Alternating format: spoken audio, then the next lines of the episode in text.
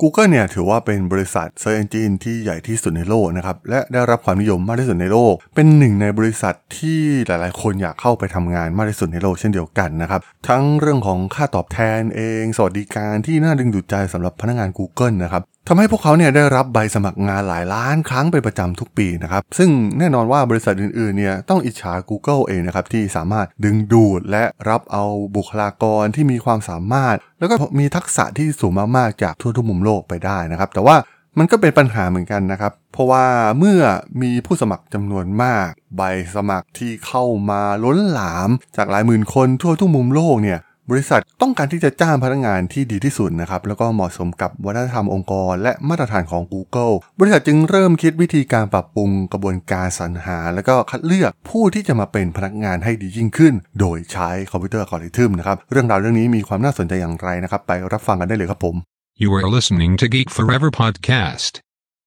Open your world with technology. This is Geek Monday.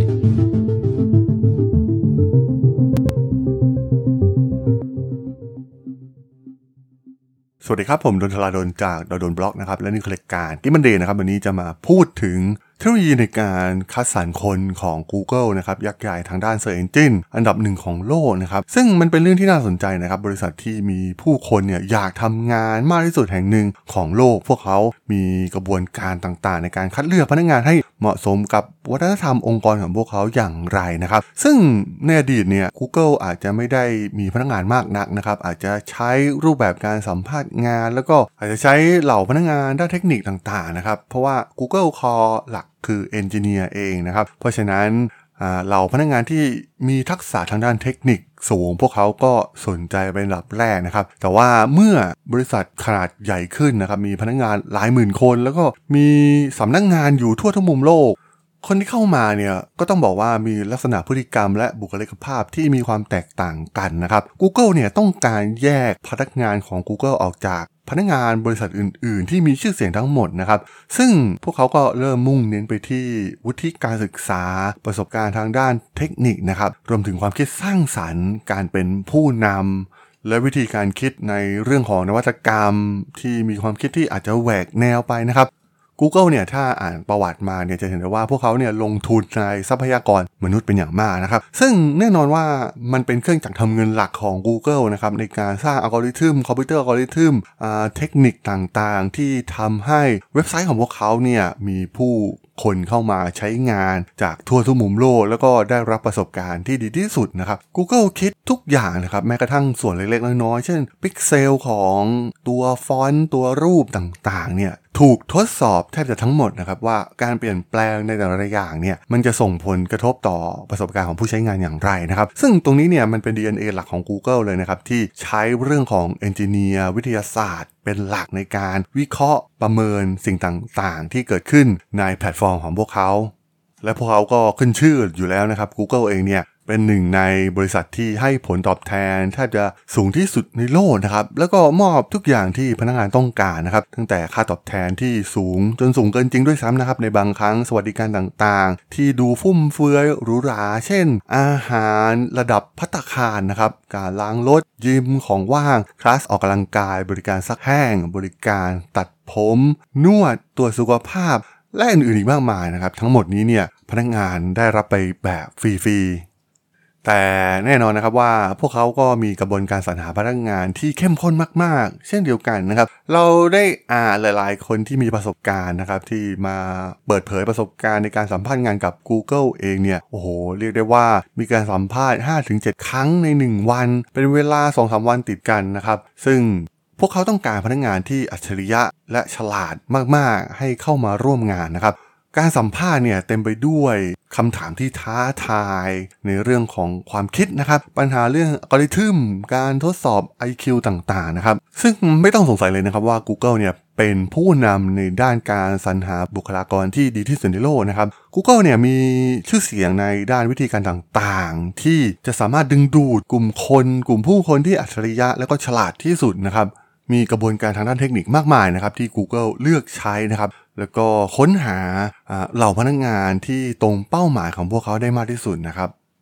การคัดเลือกเหล่านักเรียนที่ดีที่สุดในมหาวิทยาลัยชื่อดังมาทำงานให้กับพวกเขาเนี่ยเป็นสิ่งสำคัญนะครับ เพราะฉะนั้นพวกเขาก็ต้องเข้าถึง กลุ่มคนเหล่านี้ก่อนนะครับ Google เองเนี่ยก็มีการอนุญาตให้ผู้คนจากมหาลัยชื่อดังเหล่านี้เนี่ยสามารถเข้าถึงพอร์ทัลการค้นหาของ Google นะครับ โดยที่อยู่ IP ของนักศึกษาจะถูกระบุนะครับเพื่อดูว่าบุคคลนั้นอยู่ในองค์กรใดนะครับ ซึ่งเทคนิคนี้เนี่ยดำเนินการได้สำเร็จนะครับ โดยใช้รูปแบบการสมัครที่เรียบง่ายนะครับ โดยใต้ช่องค้นหาเนี่ยระบบ Google จะรู้ว่านักเรียน เป้าหมายของพวกเขาเนี่ยสำเร็จการศึกษาหรือไม่ และตั้งใจจะทำงานให้กับ Google หลังจากที่สำเร็จการศึกษาหรือไม่นะครับ มันเป็นการกำหนดเป้าหมายไปยังกลุ่มที่ชัดเจนมากๆนะครับแล้วก็ประสบความสำเร็จอย่างยิ่งนะครับในการดึงดูด กลุ่มคนอัจฉริยะจากมหาวิทยาลัยชื่อดังมาก่อนนะครับก่อนที่จะถูกแย่งตัวจากบริษัทชั้นนำอื่นๆ Google เองเนี่ยได้พัฒนานวัตกรรมในการสรรหา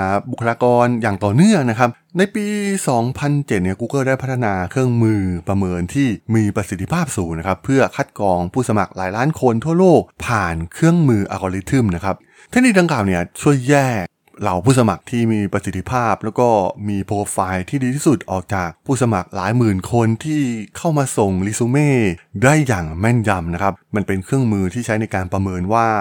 Google เองเนี่ยจะสามารถคาดการผู้สมัครที่ดีที่สุดเท่าที่เป็นไปได้นะครับ โดยคัดกรองจากจำนวนน้อยที่สุดโดยเฉลี่ย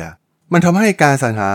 พนักงานของ Google เนี่ยแตกต่างจากบริษัทอื่นๆนะครับ เพราะว่าพวกเขาสามารถระบุตัวไปที่ผู้สมัครที่ดีที่สุดสำหรับตำแหน่งงานต่างๆ ได้อย่างถูกต้องและแม่นยำนะครับ โดยใช้เรื่องคอมพิวเตอร์เข้ามานะครับคอมพิวเตอร์อัลกอริทึมในกระบวนการสรรหาบุคลากร และสิ่งที่แตกต่างก็คือ พวกเขาเริ่มให้น้ำหนักในการให้สัมภาษณ์เนี่ยน้อยลงไปนะครับ เพราะว่ามันถูกคัดกรองหัวกะทิมาเป็นที่เรียบร้อยแล้วนะครับ ซึ่งแตกต่างจากบริษัทใหญ่ ๆ อื่นๆนะครับที่การสัมภาษณ์งานเนี่ยถือว่าเป็น key สำคัญมากๆ ว่าพนักงานเนี่ยจะปฏิบัติงานได้ดีเพียงใดนะครับ โดยแนวทางในการใช้คอมพิวเตอร์อัลกอริทึมที่ Google ใช้เนี่ย มาประเมินว่าผู้สมัครเนี่ยมีศักยภาพที่สามารถที่จะทำงานได้จริงหรือไม่นะครับ ตามมาตรฐานที่สูงมาก ๆของ Google